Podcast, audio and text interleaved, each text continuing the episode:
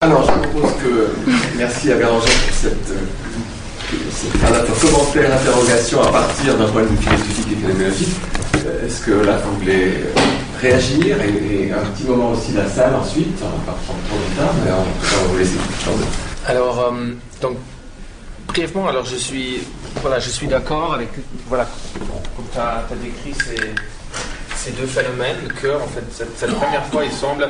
Alors, moi, je dirais, dans les deux phénomènes, il y a un deuxième cœur-père Ouais. qui est, présent, et ça, c'est. C'était dans, dans le schéma, c'était cette, cette, cette désintégration, cette première trouble d'intégration de toutes ces informations multisensorielles que nous pensons. Donc c'est pour ça qu'il y a un deuxième, deuxième corps. Mais après, il y a où se situe le moi. Et le moi, on, poursuit là pour l'instant encore un modèle très simple. À mon avis, ça sera localisé là où il y a le, là- où il y a le, enfin, le corps comme l'hype. Voilà. Ouais. Et puis, dans les cas d'hallucination autoscopique, alors je, il se trouve là en plus où il y a de l'hype, où il y a la perspective visuelle.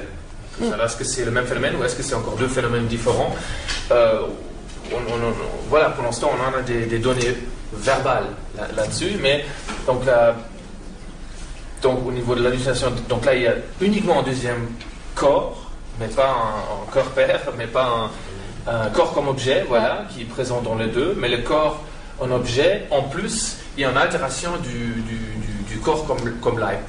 Et puis là, il est localisé là en élévation, comme tu dis, euh, mais il n'y a pas de perf- euh, il n'y a pas de mélange entre ces deux représentations corporelles où se situe le light ou le moi. Il est localisé au même endroit, en dehors du corps, classique, d'accord, mais il se trouve en élévation. C'est pour ça que nous avons toujours pensé, euh, enfin, utile d'ajouter une troisième condition qui existe, qui, qui l'éautoscopie, qui se trouve un peu entre les deux. Ça.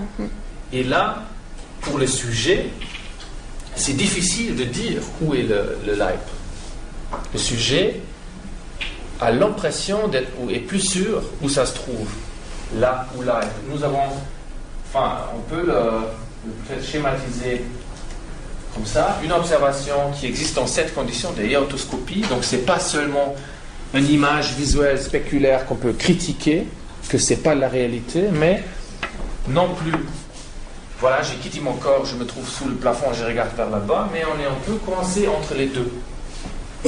Vraiment, la condition la plus, euh, plus intéressante, quels sont les mécanismes utilisés euh, afin de décider où je dois essentiellement me, ou le moi localiser Là, je, pense, il y a déjà une perspective visuospatiale qui peut alterner d'une manière rapide, donc je vois la scène d'ici ou en élévation, et ça peut alterner. Il y en a quelques patients qui disent plus ça, parfois même en simultané.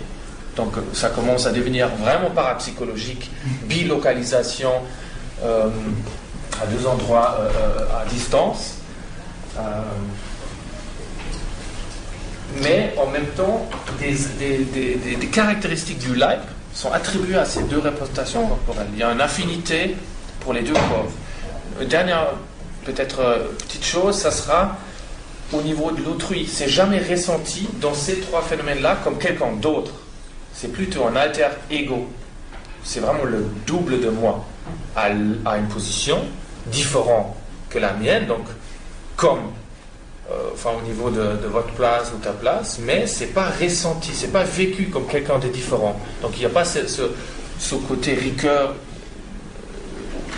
euh, voilà, je, je dirais, mais il y a un autre phénomène encore qui était souvent fait, qui depuis fort longtemps classifié euh, avec ce même phénomène, et là c'est Guy de Maupassant qui l'écrive aussi dans le 19e, c'est l'hallucination du compagnon. Il s'agit du même trouble, enfin du- d'un trouble, no- à notre avis, d'un trouble qui, qui- est proche par rapport à ces phénomènes-là, mais il n'y a pas d'image de mon double. Il y a euh, voilà, une sensation que quelqu'un est à, ma droite ou à ma gauche ou derrière. Mais on a, pu démontrer que cette représentation corporelle de l'autrui est effectivement une représentation de son propre corps. Aussi, probablement mal intégrée, mais d'une manière différentielle. Mais là, la, réaction ou l'expérience, réponse verbale des sujets, c'est qu'il s'agit de quelqu'un d'autre. C'est pas moi. Même si moi, je vais lever le- la jambe droite, l'autrui va faire exactement la même chose.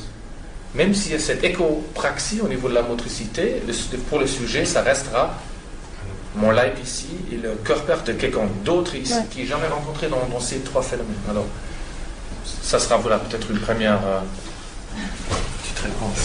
Merci. Quelqu'un voudrait former euh, un commentaire, euh, un commentaire ou d'autres des, orateurs ou une question? Non, non. Ah, ok, merci. En fait, j'ai euh, un commentaire et euh, une question adressée à M. Blanquet. Euh, ah, ok. Euh, je pense que c'est euh, vraiment très intéressant pour l'autisme. Parce que l'autisme est considéré comme une maladie avec des troubles de traitement des informations au niveau cognitif. Euh, il y a aussi des études montrent qu'il y a des déficits dans la combinaison de, l'information et de plein de mentalité. je pense que c'est vraiment intéressant pour c'est possible de faire la recherche sur l'autisme. Euh, parce que les enfants disent surtout que le développement du soit c'est vraiment une combinaison. Vraiment. Euh, donc je pense que euh, la perception, c'est pas simplement la perception, ça peut servir après dans la, reconnaissance, dans l'action sociale. Donc, Et puis une autre question, c'est, si je ne suis pas trompé, c'est euh, dans l'interaction euh, euh, les informations auditives, visuelles, c'est toujours le, visuel est plus rapide que l'auditive pour faire l'interaction tout le temps, pour moduler. Est-ce que c'est le cas dans toutes les modalités sensorielles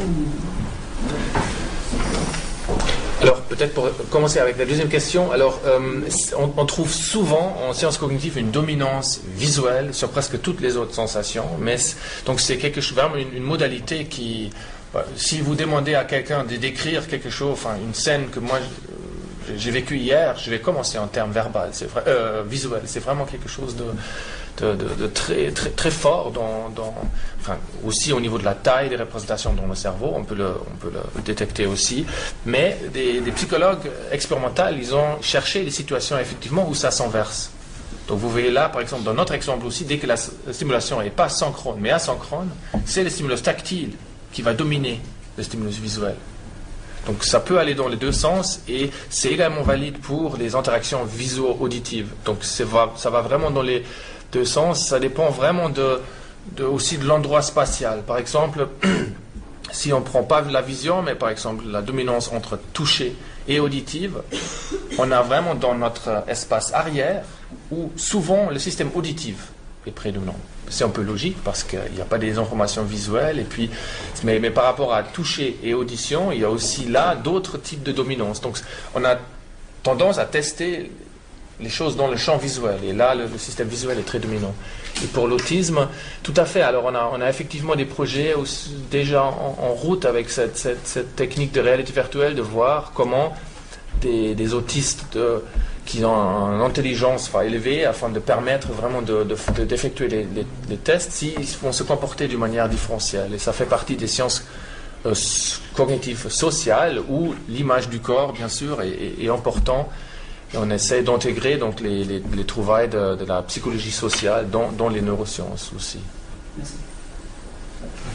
Une dernière question Dans l'expérience des deux mains avec la main virtuelle, est-ce que si vous introduisez un petit distracteur visuel type, euh, une des mains aurait une bague et pas l'autre, euh, mais malgré tout la stimulation resterait synchrone, est-ce que ça, hmm. ça va changer quelque chose?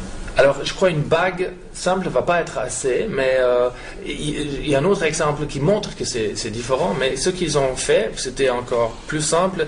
Normalement, euh, si tu me prêtes ta main gauche, voilà.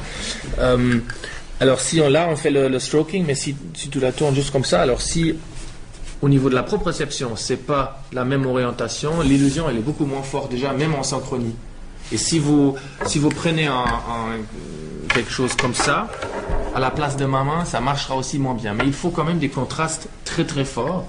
Mais il y a des observations cliniques où les, euh, des, bagues ou autres, enfin les mains sont quand même différents et il y a une condition qui s'appelle somatoparaphrénie, c'est-à-dire là c'est des patients qui vont mé reconnaître et méprendre leur, leur propre main gauche pour la main de quelqu'un d'autre, c'est souvent quelqu'un de proche, familier, Et là, en fait, il y, a- un, deux cas où ça, c'est Salvatore Agliotti de, Rome qui a pu démontrer que si la bague était présente ou pas, ça changeait cette attribution ou pas par rapport à elle-même. Donc elle passait par, c'est presque le corps comme objet, mais vraiment euh, avec des, par, d'autres systèmes de reconnaissance qui peuvent peut-être euh, interférer avec le LIPE en automatique, comme ça, je dirais. Mais c'était pas testé avec cette illusion, mais chez les patients, ça a été testé.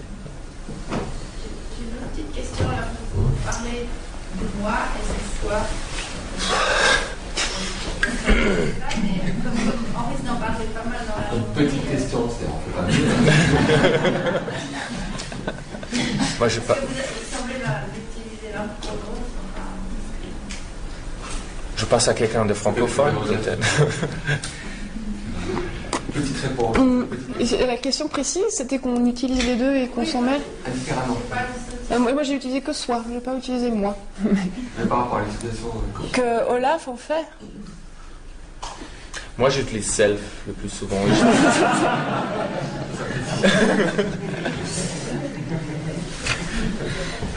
Enfin, je crois qu'on va rester sur cette question qui n'est pas si difficile que ça. Comme ça. Et qui est probablement assez Et, mais je pense que Mathieu Arminjon, juste en dessous de vous, pourra peut-être y répondre, parce qu'il est vraiment spécialiste de la distinction moi-soi. Mais en, en attendant qu'on y réponde, je vous laisse y penser pendant les petits quarts d'heure que vous